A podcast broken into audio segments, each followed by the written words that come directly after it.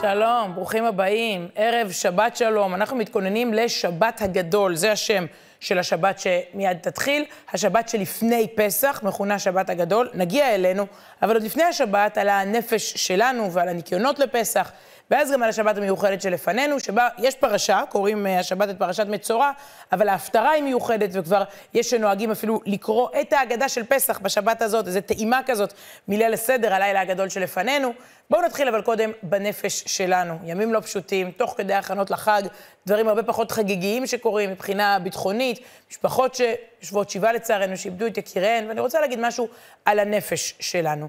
אני חושבת שאלה ימים שבהם אנחנו שמים המון תשומת לב לדריכות ולערנות החוצה. וצריך לשים לב גם בדריכות ובערנות פנימה. מאיפה שמעתי את הרעיון הזה? לפני כמה ימים הגשתי בשידור חי את אחד המשדרים ככה המתגלגלים סביב הפיגועים הקשים, ועוד uh, מפקד מחוז מהמשטרה דיבר, ועוד נציג של צה"ל, ועוד uh, פוליטיקאים מימין ומשמאל, ומסיבת עיתונאים של משרד הביטחון, ולא נשאר זמן למרואיינת שהזמנתי. קוראים לדוקטור שירי דניאלס מעמותת ער"ן, עזרה ראשונה נפשית. פשוט לא נשאר זמן, היינו צריכים כבר לסיים תחזית ולהעביר את השידור הלאה. נשאר לנו דקה. ביקשתי ממנה, אם היא יכולה בדקה אחת להגיד משהו משמעותי, והיא הצליחה, אני חושבת שיש אה, הרבה הרבה מסר בדקה הקצרה הזאת, אולי ביותר מכל הגלים הפתוחים הבלתי פוסקים. הנה, על הנפש שלנו. עכשיו אל הנפש שלנו, שלום דוקטור שירי דניאלס, מנהלת מקצועית ארצית בער"ן. של... השידור החי השאיר לנו זמן קצר מאוד, מה העצה האחת המרכזית שאת רוצה לתת לציבור? העצה המרכזית שאני רוצה לתת לציבור זה להקשיב, קודם כל לעצמכם, להקשיב למה שקורה אצלנו פנימה. כל הזמן אומרים לנו לגלות ערנות לגבי מה שקורה בחוץ, לא חשוב, לא פחות חשוב לראות מה קורה בפנים, לשאול את עצמנו מה ברגע זה יביא לי יותר שקט נפשי, מה יעשה לי יותר טוב, איך נכון לי להירגע. אפשר להיזכר איך בעבר התמודדנו עם משברים, מה עזר לנו, משהו, פעילות גופנית, אולי לחלוק רגשות, לשתף אחרים, אה, משהו שקשור ליצירה או דמיון, למצוא את הדבר הזה אה, ולתווך אותו גם כן. לאחרים. ונוסיף, ולהיות קשובים. להיות קשובים, ואם צריך, גם ייעוץ אה, מקצועי בער"ן או במקומות אחרים. תודה על הדברים. אנחנו 24-7, כן. המתנדבות והמתנדבים אוקיי. שלנו, מאיישים את הקווים ואת מסכי המחשב, ואנחנו כאן עבורכם. 1201, או באמצעות אתר אוקיי. ער"ן, בצ'אט, בפורום, בוואטסאפ. אוקיי. אנחנו פה. קצר אבל משמעותי. תודה רבה. דוקטור דניאל. אז שימו לב, מה מחזק את הנפש, מה מחזיק, מה אה, מחליש אותה, להגביר את מה שמחזק אותה, להנמיך את מה שמחליש, יותר חדשות, פחות חדשות, כל אחד ומה שטוב אה, לא עולה לעשות. והנה משהו שאותי אישית חיזק, ואני יודעת שנתן כוח אה, בימים האלה אה, לעוד אנשים. אה, נעמי שמר, בשנת 1984, גם במציאות לא פשוטה, כתבה שיר, והגרה לשיר הזה "לא תנצחו אותו". היא נתנה את המילים ליהורם גאון. לימים יהורם גאון אמר, זה השיר של נעמי שמר. הייתי מצפה שזה יהיה שיר אה, צבאי, על איזה ניצחון, שיש לנו את הצבא הכי חזק בעולם. לא, לא, תראו איך לא מנצחים אותנו. נעמי מגדירה פה הגדרה מאוד מעניינת לניצחון של חברה ושל עם. מחלוני אני רואה רחוב כמו נהר גואה, ואנשים לעבודת יומם הולכים. ותינוקות של בית רבן, עם הילקוט שעל גבם, ובידיהם כמה ענפי הדס פורחים. פתאום זה בא ומתבהר, ולעצמי אני אומר, לא תנצחו אותי, לא מנצחים אותי כל כך מהר. מה הקשר לכאורה בין אדם שקם בבוקר והולך לעבודת יומו, בין תינוקות של בית רבן, ילדים של בית ספר, עם הילקוט שעל גבם? איך זה גורם לאויב לא לנצח אותנו כל כך מהר? נעמי, אני חושבת, אה, מתייחסת כאן לסוד עמוק מאוד של מהו בעצם אה, ניצחון ומהם בעצם החיים. יש אה, מדרש מפורסם, שבו חכמים דנים ומתווכחים מהו הפסוק הכי חשוב בתורה. הם קוראים לזה הפסוק הכולל. מה הפסוק שכולל את כל התורה כולה? אז כל אחד יכול גם לקחת שנייה ולחשוב, מה הפסוק הכי הכי בתורה? אז חכם אחד אומר, כמו שבטח רבים עכשיו חושבים בבית, ואהבת לרעך כמוך. בהחלט פסוק חשוב. חכם אחר אומר, שמע ישראל, השם אלוקינו, השם אחד. גם זה פסוק שהוא באמת, וואו. ואז מגיע החכם השלישי ואומר, הפסוק שכולל את כל התורה כולה, הוא הפסוק הבא. את הכבש אחד תעשה בבוקר, ואת הכבש השני תעשה בין הארבעים. הפסוק הזה, מספר במדבר, מתאר את קורבן התמיד בבית המקדש. בבית המקדש היו מקריבים את הקורבן הזה בבוקר ובין הארבעים, כל יום, בשגרתיות ובהתמדה. זה לא היה הקורבן של חג הפסח שלפנינו, או איזה אירוע מיוחד וחגיגי. קורבן התמיד כשמו כן הוא, יש בו הקרבה והיא תמידית. ואומרים בסופו של אותו מדרש, בסופו של אותו דיון, החכמים, צודק החכם השלישי, זה הפסוק שכולל את כל התורה כולה, כי היא כוללת עבודה שיש בה עמל ומסירות יומיומית, לא וואו ולא פיצוצים, לא הפיק של הפריים טיים ולא איזה רגע של פסגה או של תהום, לקום בבוקר לעבודת היום, לקורבן התמיד. ולזה נדמה לי, מכוונת אה, נעמי שמר, כשהיא אומרת לנו, לא תנצחו אותי בגלל השגרתיות הזאת של האנשים שקמים בבוקר. זה נותן הרבה טעם לכל אחד שצריך בימים האלה לקום, לעבודה שלו, לילדים, כל אחד למשימות יומו, לבנות וליצור ולעשות. ופרסמתי את הדברים האלה לפני כמה ימים, והופתעתי מהתגובות שקיבלתי. שלוש שמיניסטיות בעכו יצאו לתחנת הרכבת וחילקו אה, את השיר הזה עם סוכריה אה, וכיתוב קטן, ופשוט עברו בין האנשים תחנת הרכבת בעכו ונתנו להם את המסר הזה, שלא תנצחו אותי כל כך מהר. אז הם הסתובבו שם אה, בעכו, אבל אה, קטע אפילו בעיניי יותר חמוד, הוא מה שנשלח אליי מכיתה ה' בפסגות, בבית ספר היסודי שם. המורה ישי רוזנבלט פשוט פתח ככה את היום שלו עם התלמידים. אם תשאלו אותי אולי כל בוקר הכיתה צריכה להתחיל ולהוציא ככה אנרגיה, אז הנה המסר שלהם אלינו.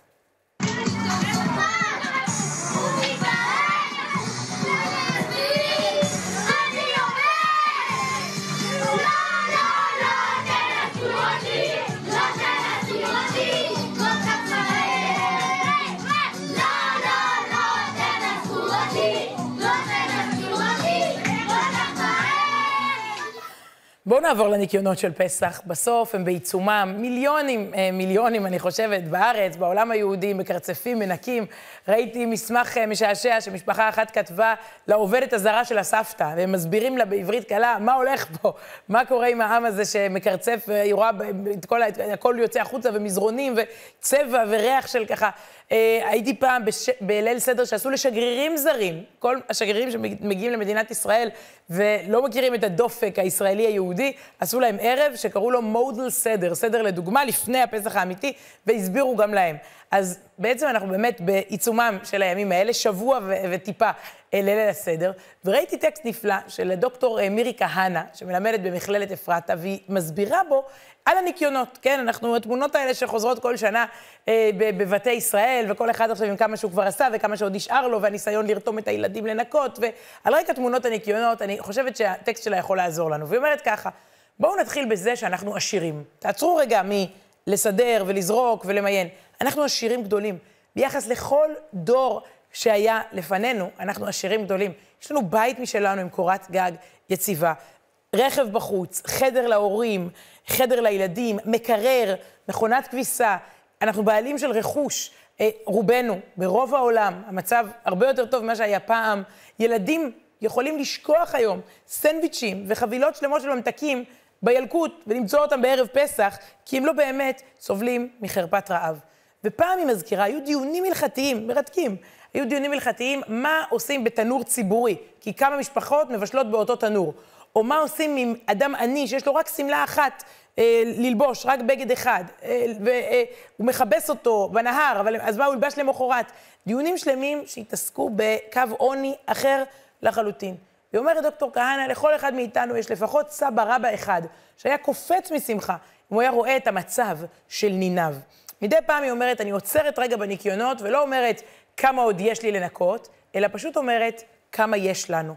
אני חושבת שלגשת מתוך תודעה של שפע אל הבלגן, זה גם יכול לעזור וקצת לתת פרופורציות, ובפרט השנה. היה נדמה לנו שהעולם כבר גמר עם הסיפורים הפרימיטיביים האלה. נכון, מגפות, רעב, מלחמות. יש הרי היסטוריונים שעכשיו קצת אה, מפודחים, אני מניחה. היסטוריונים שאמרו שבמאה הזאת, עם זה כבר גמרנו. מלחמות כמו פעם, רעב כמו פעם, מגפות כמו פעם. אנחנו בעידן הפגסוס, הכל דיגיטלי, הכל... והנה אנחנו מתמודדים בדיוק עם הדברים הפרימיטיביים האלה שוב. הייתה מגפה לא פשוטה, ועכשיו יש גם מלחמה וגם רעב, ויש פליטים, יש אנשים שבאמת אורזים, כמו פעם, אורזים בשקית, אפילו לא במזוודה, ונמלטים מאוקראינה החוצה ולא יודעים אם יחזרו הביתה. כמובן שליבנו איתם, ואם אפשר גם לעזור, אבל בבואנו אל חג הפסח, כשאנחנו בצד הזה, ברוך השם, של העולם, אה, אני חושבת שגם זה יכול לעזור בתודעה שלנו. עכשיו נחזור לניקיונות הרגילים, אבל אולי עם איזה סוויץ' קטן בתודעה. אז דיברנו קצת על הנפש שלנו, דיברנו קצת על הניקיונות לפסח. בואו נדבר על השבת המיוחדת שלפנינו, שנקראת שבת הגדול. זה שם קצת מוזר, הייתי מצפה שיקראו לה שבת הגדולה, אבל יש שבתות, מה שנקרא ממותגות. שבתות שיש להן איזה סלוגן, איזה שם. בדרך כלל שבת קרויה על שם הפרשה, שבת בראשית, שבת נוח, שבת לך לך, אבל כמה פעמים בשנה, אה, בשבתות האלה, שבת אה, תשובה, זה השבת לפני יום כיפור, יש לה שם. שבת הגדול זה השבת שלפני אה, פסח. יש שם גם שבת חזון, לפני תשעה באב, שבת נחמו, זה אחרי תשעה באב, ועוד ועוד. אז אנחנו ערב שבת, שהשם שלה כבר המון שנים מסקרן את פרשננו. למה קוראים לה ככה? שבת הגדול. מי, מי גדול? מה, מה קורה פה? אז כמובן שלפני היום הגדול של פסח. אבל יש גם מנהג בשבת המיוחדת הזאת, שבת הגדול, ואומרים, בחלק מהספרים כתוב, הגדול שבקהל דורש. הגדול שבקהל נואם ומדבר.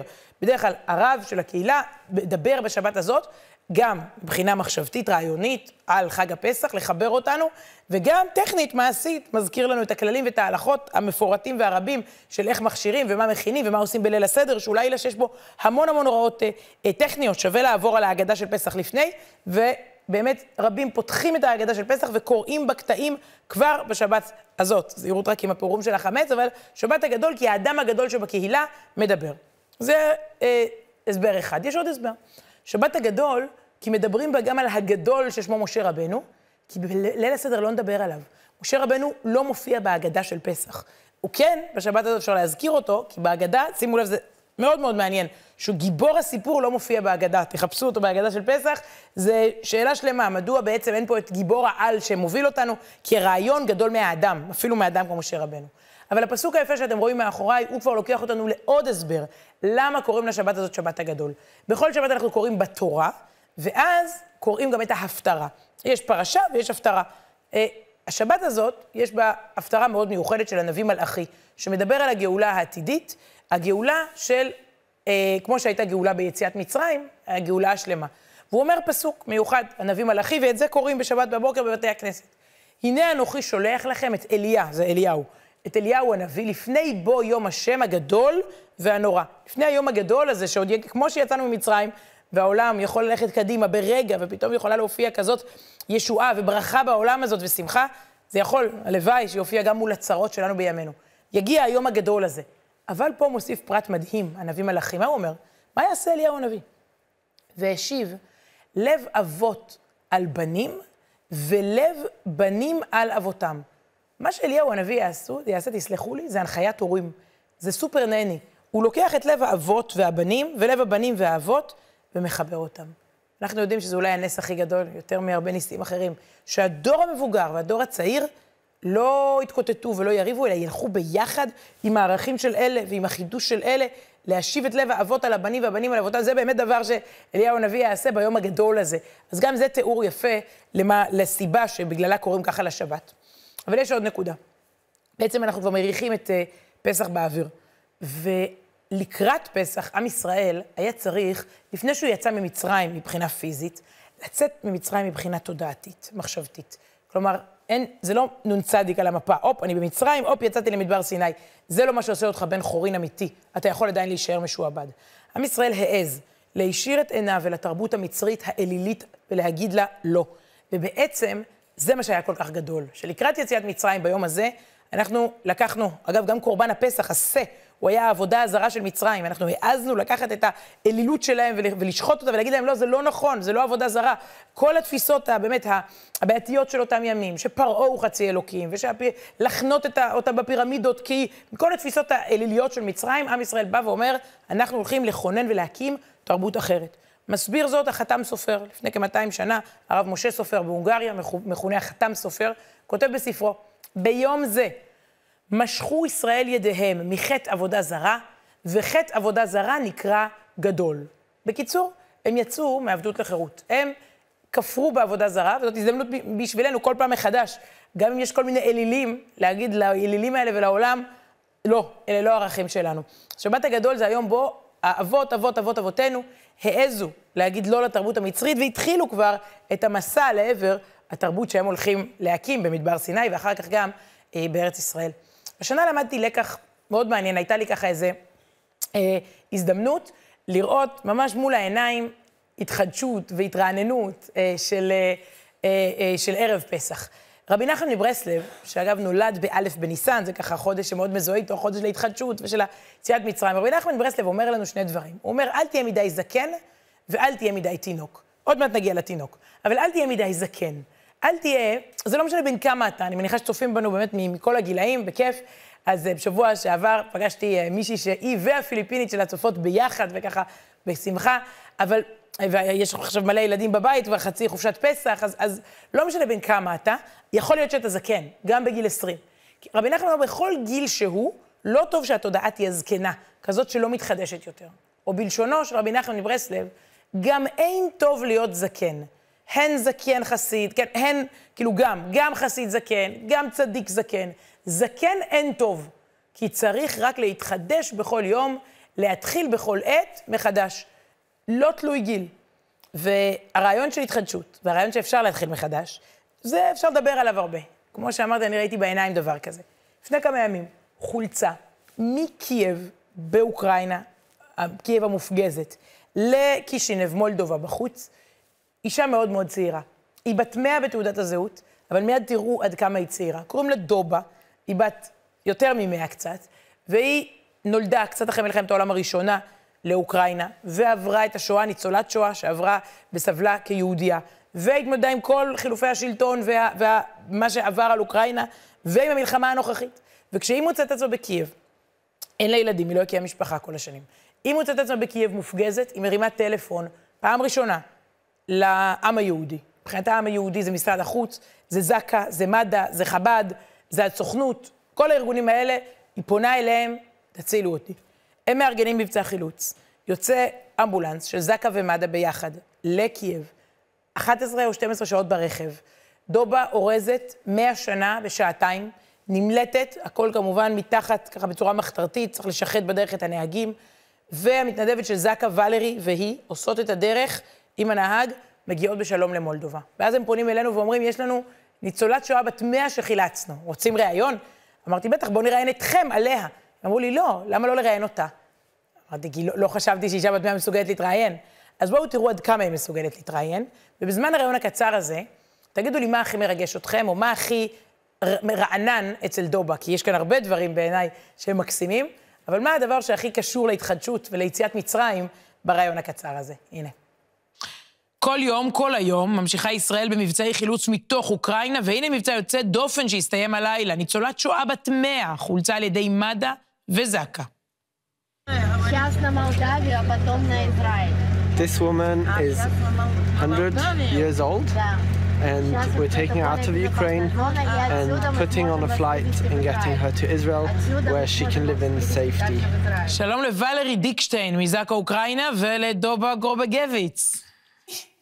Вон Израиль, моя историческая родина.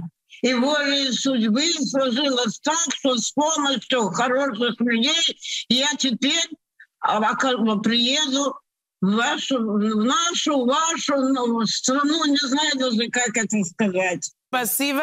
ולרי, כמה מילים בעברית, תחושות שלך, הרגשה שלך אחרי המבצע הזה. תחושות, וואו. פשוט וואו, להוציא אישה בת מאה עם כזה חיוך וצלילות וסיפורים מרתקים ששמענו ממנה בדרך עד שהגענו לקישוניו, זה אין מילים, זה פשוט מרתק. קודם כל, בדקתם תעודת זהות? מאה? באמת? כן, 105 חודשים. וואו, בלי עין הרע. עכשיו תספרי לי את סיפור, באמת, העלילה שעברתם כדי לחלץ אותה כמו שצריך. Скорая помощь вели раньше, мне позвонила женщина, вот, назвала владелец, сказала, от какой она организации, и что они имеют возможность помочь мне уехать от того кошмара, который сейчас творится в Украине и в Киеве в частном. Я согласилась. Утром они за мной заехали. Это было вечером. Утром они за мной заехали. Okay. ולרי, מהזווית שלכם, אתם נכנסים לתוך האש, כמה שעות את איתה באמבולנס? מה עברתם בדרך? כמה שעות. בערך כל האבקואשן מזמן של... מזמן לקיחה מהבית עד להגעה לקישניוב, זה בסדר גודל של כ-11 שעות. לאן עכשיו? מה, לאן פניה? עכשיו? לארץ. אז אנחנו מחכים לה, אבל לא לך, כי אתם ממשיכים שם אה, להציל חיים. נכון. תודה. תודה רבה, יישר כוח, תודה. תודה לך, שלום מירושלים. משהו בעברית? ולרי, יודעת להגיד משהו בעברית? שלום. שלום ישראל. שלום ישראל. שלום ישראל, ברוכה הבאה, להתראות. תודה. תודה. Ну, я скажу по-украински. Дякую. נלמד אותה בארץ. תודה רבה, להתראות, פסיבה. אז ברוכה הבאה, דובה, היא כבר בארץ, מעניין איפה היא תהיה בליל הסדר. אבל שימו לב, כמה דברים שאותי הקסימו בריאיון הזה. קודם כל ההתחדשות, כבר בת 105, לצאת, בכלל, גם בשביל זה צריך כוחות. לעמוד במסע הזה בדרך, לארוז את החיים. אבל הרצון להתחיל מחדש, היא לא מחכה על הגבול, אולי יום אחד היא תחזור לאוקראינה. ארץ ישראל, גם אם את אה, בגיל הזה, המקום שלה הוא בארץ ישראל, לא משנה מתי, לעשות עלייה. אבל יש שם עוד משהו, אני אומרת לה בהתחלה, ברוכה, את, את באה לארץ? היא אומרת, כן, אני באה למדינה שלכם. סליחה, שלנו. כלומר, כבר התחושה הזאת שהיא חוזרת הביתה. כשוולרי מדברת, היא נורא מקשיבה לה, ממש מאזינה, אפילו שהיא לא מבינה את השפה שלה. ובסוף, כשאני אומרת לה, תודה, מה את יודעת להגיד? היא אומרת, שלום, זה בסדר. אבל אז היא שואלת שאלה. אישה בת 105 חודשים שואלת את ולרי, איך אומרים תודה בעברית? אף פעם לא מאוחר להתחיל ללמוד שפה חדשה. הרי היא בדרך לפה והיא צריכה להתחיל להגיד תודה, אז צריך גם, אה, גם את אוצר המילים לרענן. אז זה השיעור בהתחדשות, לא להיות זקן של רבי נחמן. רבי נחמן אמר גם, נזכיר לא להיות תינוק. תינוק זה בדיוק מהצד השני, להיות אגואיסט. תינוק, אנחנו יודעים, זה אה, בגיל חודש, נופל לו אה, בלול המוצץ מהפה, בשתיים בלילה הוא יאיר את כל הבניין, את אבא ואימא, הוא לא רואה אף אחד חוץ מעצמו. אז תינוק הוא מאוד מתוק, אבל הוא מאוד מאוד מרוכז בעצמו. אני מכירה גם כמה מבוגרים שנשארו גם בגיל 30 במנטליות הזאת. לא להיות תינוק זה אומר לתת מעצמי, לצאת אה, מהאגואיזם הזה. לא להיות זקן, ראינו עכשיו דוגמה, זה אומר תמיד תמיד להתחדש ולהיות צעיר ורענן. בואו נסכם רגע את הטעימה הזאת שלנו כבר משבת הגדול, ערב חג הפסח. דיברנו על הנפש שלנו ועל לא תנצחו אותי, המסר הזה של נעמי שמר, בעצם של אותו מדרש. דיברנו על ניקיונות לפסח, לא רק כמה יש לנו לנקות, אלא כמה יש לנו. ודיברנו על שבת הגדול, הזמן לצאת לחירות. בשבוע הבא אפשר ממש להביא אגדה של פסח למי שרוצה לשבת מול המסך או מול הסלולרי, כי ננסה לעשות פה, בזמן המקוצר ש, של התוכנית הזו, את כל ליל הסדר. מדריך ממוקד לליל הסדר כולו. ועד אז, המשך ניקיונות נעימים, ימים שקטים, בשורות טובות, שבת שלום.